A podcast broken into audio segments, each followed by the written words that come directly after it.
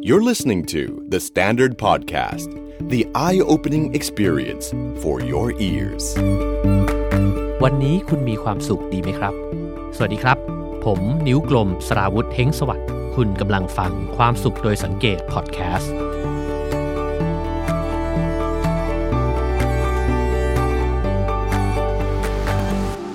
ในช่วงเวลาวิกฤตที่สุดของชีวิตเนี่ยนะครับ เรามักจะเห็นสิ่งที่สำคัญที่สุดชัดเจนด้วยเช่นกันนะครับ วันนี้นะครับผมมีเรื่องราวที่ผมรู้สึกว่าได้อ่านมานะครับ แล้วก็ประทับใจแล้วรู้สึกได้เรียนรู้หลาย ๆ สิ่งนะครับ จากข้อเขียนชิ้นนี้นะครับ ก็เลยขออนุญาตผู้เขียนนะครับ หยิบยืมมาเล่าให้ฟังในพอดแคสต์ความสุขโดยสังเกตนี้นะครับ แล้วก็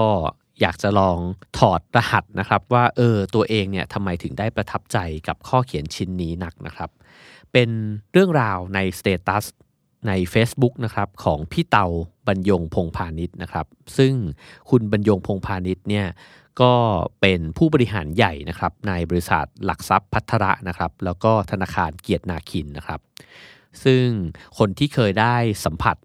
กับพี่เตาเนี่ยนะครับก็น่าจะรู้สึกเหมือนเหมือนกันนะครับว่าพี่เตาเป็นผู้ใหญ่ที่มีความเมตตาต่อน้องๆนะครับ ต่อคนที่อายุน้อยๆกว่าประสบการณ์น้อยกว่านะครับ คอยให้คำแนะนำนะครับ แล้วก็มีความเป็นมิตรสูงมากนะครับ แล้วก็ให้เกียรติคนที่ได้พบเจออย่างยิ่งเลยนะครับ แล้วก็เป็นคนที่มีเจตนาดีเนี่ยต่อคนอื่นๆอย่างมาก มีเจตนาดีต่อประเทศนะครับ คือมีความคิดเห็นอะไรเนี่ยก็มักจะเขียนออกมาหรือว่าสื่อสารออกมา ทั้งในทางตัวหนังสือหรือว่าบนเวทีเสวนาอยู่เสมอๆนะครับ เพราะฉะนั้นในความรู้สึกของคนที่ได้รู้จักพี่เต่าเนี่ยก็จะมีความเคารพนะครับ แล้วก็ความรักในบุคลิกลักษณะแบบนี้นะครับของตัวพี่เต่าเองนะครับ ซึ่งถ้าจะพูดถึงในแง่ของอาชีพการงานเนี่ยพี่เตาก็เป็นคนที่มีความรู้เรื่องเศรษฐศาสตร์นะครับเศรษฐกิจเนี่ยอย่างมากเลยนะครับ และถ้าเกิดจะพูดถึงในแง่มุมส่วนตัว บางคนก็อาจจะมองว่าพี่เตาก็เป็นคนรวยคนหนึ่งนะครับ ซึ่งถ้าจะพูดว่ามีเงินมากเท่าไหร่ ก็คงต้องบอกว่าก็ เป็นคนรวยมากคนหนึ่งนะครับทำไมผมถึงพูดเรื่องของฐานะนะครับ เดี๋ยวอาจจะได้ทราบกันนะครับ เมื่อได้อ่านสเตตัสของพี่เตาไปเรื่อยๆนะครับ ผมสรุปเป็นการเล่าสู่กันฟังแล้วกันนะครับ คือพี่เตาเนี่ยได้เขียนสเตตัสเล่าให้ฟัง โดยที่เล่าว่าเมื่อตอนเดือนเมษายนในปี 2556 นี้นะครับ ก็มีเหตุให้ต้องเข้าโรงพยาบาลนะครับ ถ้าใครได้ติดตามหรือว่าเป็นเพื่อนกับพี่เตาใน Facebook ก็จะเห็นว่ามีภาพถ่ายของพี่เตาในขณะที่เข้าโรงพยาบาลไปนะครับโดยที่พี่เตาเนี่ยก็เล่าว่าตอนนั้นเนี่ยต้องไปนอนโรงพยาบาลเนี่ยอยู่ถึง 5 สัปดาห์ด้วยกันนะครับ แล้วก็ใช้เวลาพักฟื้นอีกกว่า 2 เดือนนะครับ ถึงตอนที่ได้เขียนสเตตัสเนี่ยก็คือสุขภาพดีขึ้นแล้วนะครับ แต่ก็เขียนไว้ว่า แต่มันก็อาจจะไม่มีวันเหมือนเดิมร้อยเปอร์เซ็นต์อีกเลยก็ได้นะครับ สาเหตุเนี่ยเกิดขึ้นมาจากตั้งแต่ตอนเด็กๆเลยนะครับ คือพี่เตาเนี่ยมีความผิดปกติตั้งแต่เกิดนะครับ โดยที่ลิ้นหัวใจระหว่างห้องบนกับห้องล่างซ้ายเนี่ยมีความยาวเกินปกติ ก็เลยทำให้เลือดบางส่วนเนี่ยจะไหลย้อนกลับขึ้นไปด้านบนนะครับ เวลาที่หัวใจสูบฉีดเนี่ยนะฮะแต่อาการนี้เนี่ยก็ไม่ได้มีอันตรายอะไร คือสามารถออกกำลังกายได้เหมือนคนทั่วไปนะครับ ซึ่งที่จริงเนี่ยแกก็เป็นนักรักบี้ที่แบบเก่งกาจคนหนึ่งเลยนะครับ แต่พอถึงกลางเดือนเมษายนที่ผ่านมาเนี่ยตอนเที่ยงคืนนะครับ ก็มีอาการที่รู้สึกว่าใจเต้นแรง แล้วก็เต้นเร็วมากนะครับ พอดูนาฬิกาที่สวมไว้วัดอาการเต้นของหัวใจเนี่ยก็เต้นถึง 120ถึง130 ครั้งต่อนาทีนะครับ ก็เลยปลุกภรรยาแล้วก็หลานเนี่ยให้พาไปที่โรงพยาบาล พอคุณหมอตรวจเนี่ยก็พบว่า ลิ้นหัวใจที่ยาวเนี่ยนะครับ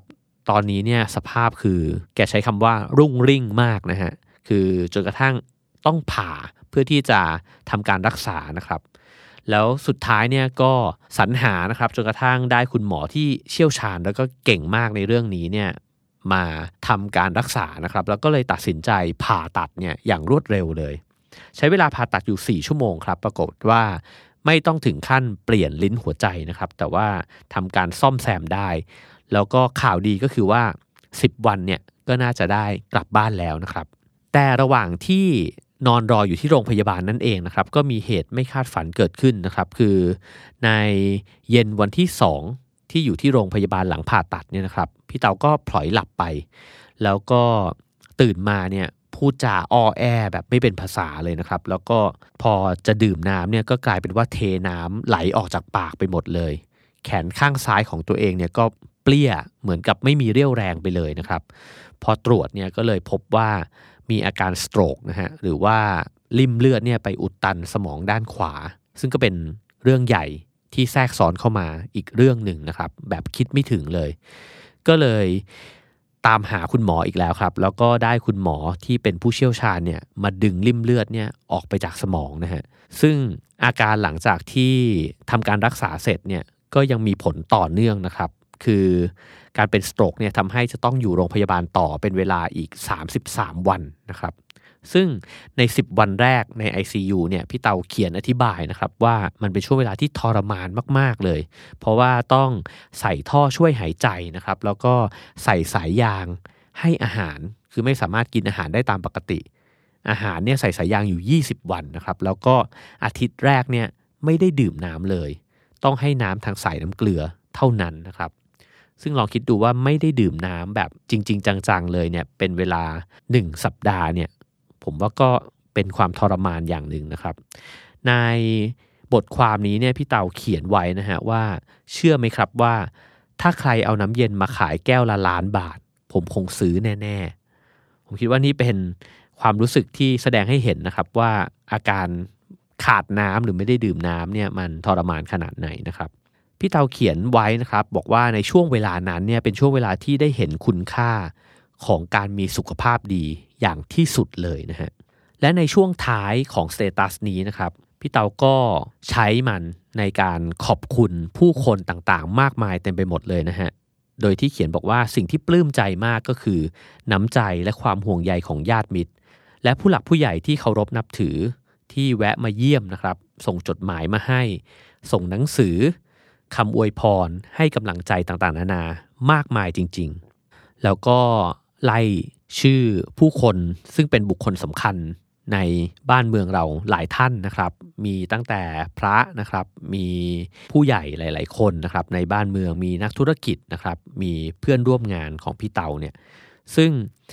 ผู้คนเหล่านี้เนี่ยเราก็ได้เห็นนะครับในภาพที่ถ่ายร่วมกันตอนที่พวกท่านทั้งหลายเนี่ยเดินทางไปเยี่ยมอาการไข้ของพี่เต่านะครับ ตอนที่ตอนที่ป่วยอยู่ที่โรงพยาบาล นอกจากนั้นเนี่ยพี่เต่าก็ยังขอบคุณนะครับผู้ร่วมงานทุกคนนะครับที่ส่งกำลังใจมามิตรสหายในทุกสถาบันนะครับ แล้วก็พูดถึงครอบครัวตัวเอง ว่าภรรยาเนี่ยก็มาทุกวันเลยนะครับ พี่น้องทุกๆคนนะครับ อย่าง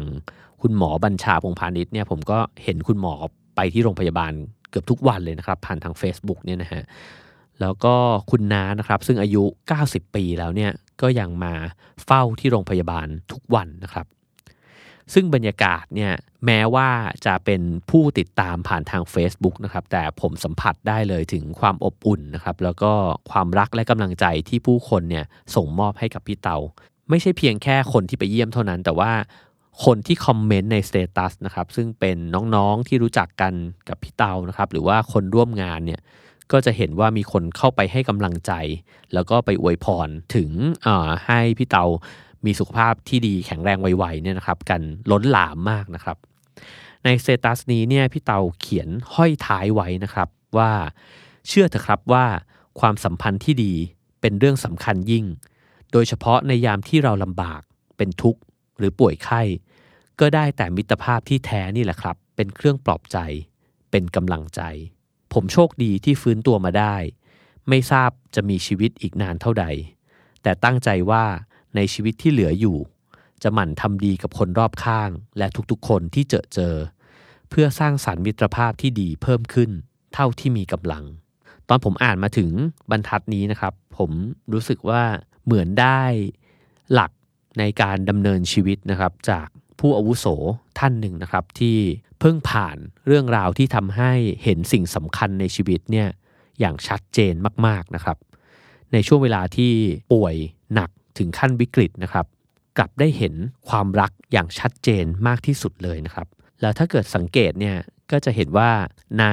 ช่วงเวลานั้นนะครับ แล้วก็รวมถึงในข้อเขียนนี้เนี่ยพี่เตาไม่ได้พูดถึงเงินทองชื่อเสียง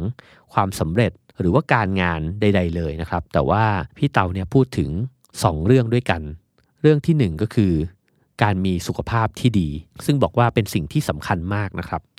และเรื่องที่ 2 ก็คือ ความสัมพันธ์ที่ดี ซึ่งความสัมพันธ์ที่ดีเนี่ยเป็นความรู้สึกที่พี่เตาสัมผัสได้ถึงความรักที่ผู้อื่นเนี่ยเดินทางนะครับหรือว่าส่งข้อความมามอบให้ในช่วงเวลาที่ต้องการที่สุดนะครับ แต่ผมกลับรู้สึกว่าสิ่งที่ทำให้พี่เตาได้รับสิ่งเหล่านี้ในช่วงเวลานี้เนี่ย มันเกิดขึ้นจากตัวพี่เตาเอง เพราะว่าสิ่งเดียวกันนี้เนี่ยเป็นสิ่งที่พี่เตาเนี่ยได้มอบให้กับคนอื่นเนี่ยมาตลอดชีวิตนะครับ คือมอบความปรารถนาดี มอบความรู้สึกที่ดีๆ มอบกำลังใจ ให้คำแนะนำการช่วยเหลือ แล้วก็มอบความรักให้กับผู้คนที่ผ่านเข้ามาในชีวิตนะครับ ไม่ว่าจะร่วมทางกันยาวนานหรือว่าเพียงแค่เจอแค่ครั้งเดียวเนี่ยก็จะรู้สึกถึงสิ่งนี้ได้จริง ๆ นะครับ แล้วผมก็คิดว่าความสัมพันธ์ที่ดีที่ถูกแสดงออกมาให้เห็นแบบนี้เนี่ยก็คือรูปธรรมของความรักนะครับ การที่จะมีคนรักเราเนี่ยผมเชื่อว่ามันเกิดขึ้นเพราะว่าตัวเราเนี่ยเป็นสิ่งที่ดีงามในชีวิตของเขานะครับ เรามีความหมายบางอย่าง เรามีคุณค่าบางอย่าง เรามีบางสิ่งบางอย่างที่ทำให้เขาเนี่ยมีชีวิตที่ดีขึ้น หรือว่ารู้สึกดีกับชีวิตตัวเองนะครับ กับการได้ หายใจอยู่บนโลกใบนี้เนี่ยนะครับ ผมก็เลยได้เรียนรู้นะครับผ่านข้อเขียนแล้วก็ชีวิตของพี่เตาเนี่ยครับว่าเราเนี่ยควรจะเป็นสิ่งดีงามในชีวิตของผู้คนที่เราพบเจอครับ อาจจะด้วย 3 เหตุผลดังต่อไปนี้นะครับ ข้อ 1 คือมันทำให้เขามีความสุข ตั้งแต่ตอนที่เราทำดีกับเขาในตอนนั้นนะครับ ไม่มีเหตุผลอะไรเลยที่เราจะต้องทำร้ายต่อกันนะฮะไม่มีเหตุผลอะไรเลยที่เราจะต้องโกรธด้วยอารมณ์รุนแรง พูดจาด้วยถ้อยคำที่ไม่ดีเสียดสีกันนะครับ คือถ้าเราเป็นสิ่งดีงามในชีวิตของกันและกันเนี่ยเราก็มีความสุขตั้งแต่ตอนที่เราพบเจอกันแล้วนะฮะข้อ 2 ก็คือถ้าเราเป็นสิ่งดีงามในชีวิตของผู้คนที่พบเจอเนี่ยก็จะเป็นการสร้างความรักความสัมพันธ์ที่ดีขึ้นมาต่อกันและกันนะครับ ไม่ว่าเราจะเจอกันแค่ช่วงเวลาสั้น หรือช่วงเวลาที่ยาวนานก็ตามนะครับ ถ้าเราเป็นคนคนหนึ่งที่สร้างความรู้สึกที่ดีๆ ให้เกิดขึ้นเนี่ยสิ่งที่มันเกิดขึ้นโดยอัตโนมัติเลยเนี่ยคือความสัมพันธ์นะครับ เรามักจะมองไม่เห็นสิ่งนี้ครับ เพราะว่าเมื่อเราคบหากันไป ถึงช่วงเวลาหนึ่งไอ้สิ่งนี้มันกลายเป็นเรื่องธรรมดามากๆ เพื่อนที่เราครบกันมา 10-20 ปี เราเจอกันเราหัวเราะกัน เรานั่งคุยกัน แล้วก็เฮฮาปรับทุกข์กันเนี่ย มันเป็นเรื่องดูเหมือนธรรมดามากๆครับ เรายังมองไม่เห็นความสัมพันธ์นี้ชัดเจนนะครับ แต่ในวันที่เรารู้สึกว่าเราต้องการสิ่งนี้เนี่ยเราอาจจะเห็นมันชัดขึ้นนะครับ และข้อ 3 ก็คือเมื่อเราเป็นสิ่งดีงามในชีวิตของคนที่เราเจอเนี่ยความรักที่มันเกิดขึ้นระหว่างกันเนี่ยครับมันจะช่วยกลับมาเติมพลังในคืนวันที่เราต้องการมันมากที่สุด ความรักไม่สามารถเกิดขึ้นได้ภายในช่วงเวลาวันสองวันครับผมคิดว่ามันเกิดจาก การสะสมจากการที่ตัวเราเนี่ยทำอะไรไว้ในโลกใบนี้ ตัวเราเนี่ยทำอะไรไว้ในชีวิตของผู้คนที่เราได้พบเจอนะครับ แล้วในช่วงเวลาที่เราต้องการความรักนั่นเองแหละ มันจะเป็นคำตอบครับว่าที่ผ่านมาเราใช้ชีวิตแบบไหน เราใช้ชีวิตยังไง เราเป็นความหมายแบบไหนในชีวิตของผู้คนต่างๆนะครับ นั่นจึงเป็นเหตุผลครับที่ผมคิดว่าไม่มีประโยชน์เลยที่เราจะ เป็นความรู้สึกที่ไม่ดีของใครบางคนนะครับ หรือของทุกๆ คนที่เราเจอ ไม่ว่าอะไรจะเกิดขึ้นเนี่ยต่อให้จะต้องจากกันนะครับ เราก็ควรจะเป็นความรู้สึกที่ดีงามของกันและกันนะครับ ถึงที่สุดแล้วเนี่ยเราอาจจะมีชีวิตอยู่นะครับ เพื่อที่จะแลกเปลี่ยนความรักซึ่งกันและกันนะครับ ผัดกันให้ผัดกันรับนะครับ ผมว่านั่นเป็นสิ่งที่เห็นได้ชัดเลย ในภาพที่เกิดขึ้น ตอนที่พี่เตาอยู่ที่โรงพยาบาลนะครับ และ แม้ในวันที่แย่ๆเนี่ยแย่กระทั่งที่ว่าเราอาจจะอ่อนแอขนาดที่เราช่วยเหลือตัวเองไม่ได้เลยนะครับ แต่ความรักเนี่ยมันก็จะทำให้วันแบบนั้นเนี่ยมันเป็นวันที่ดีได้นะครับ สุดท้ายนี้ก็ต้องขอขอบคุณพี่เตาบรรยงพงพาณิชย์นะครับ ที่อนุญาตให้นำเรื่องราวของพี่เตาเนี่ยมาเรียนรู้นะครับ ผ่านความสุขโดยสังเกตพอดแคสต์ในครั้งนี้นะครับ ผมเชื่ออย่างยิ่งครับว่าชีวิตที่เต็มไปด้วยความรักจากคนรอบตัวเนี่ยนะครับ ซึ่งก็เกิดขึ้นจากการที่เราเองเนี่ยเป็นความหมายที่ดีในชีวิตของเขามาก่อนเนี่ยนะครับ ชีวิตแบบนั้นเนี่ยเป็นชีวิตที่มีความสุข ขอให้ทุกคนมีความสุขครับ The Standard Podcast. Eye opening for your ears.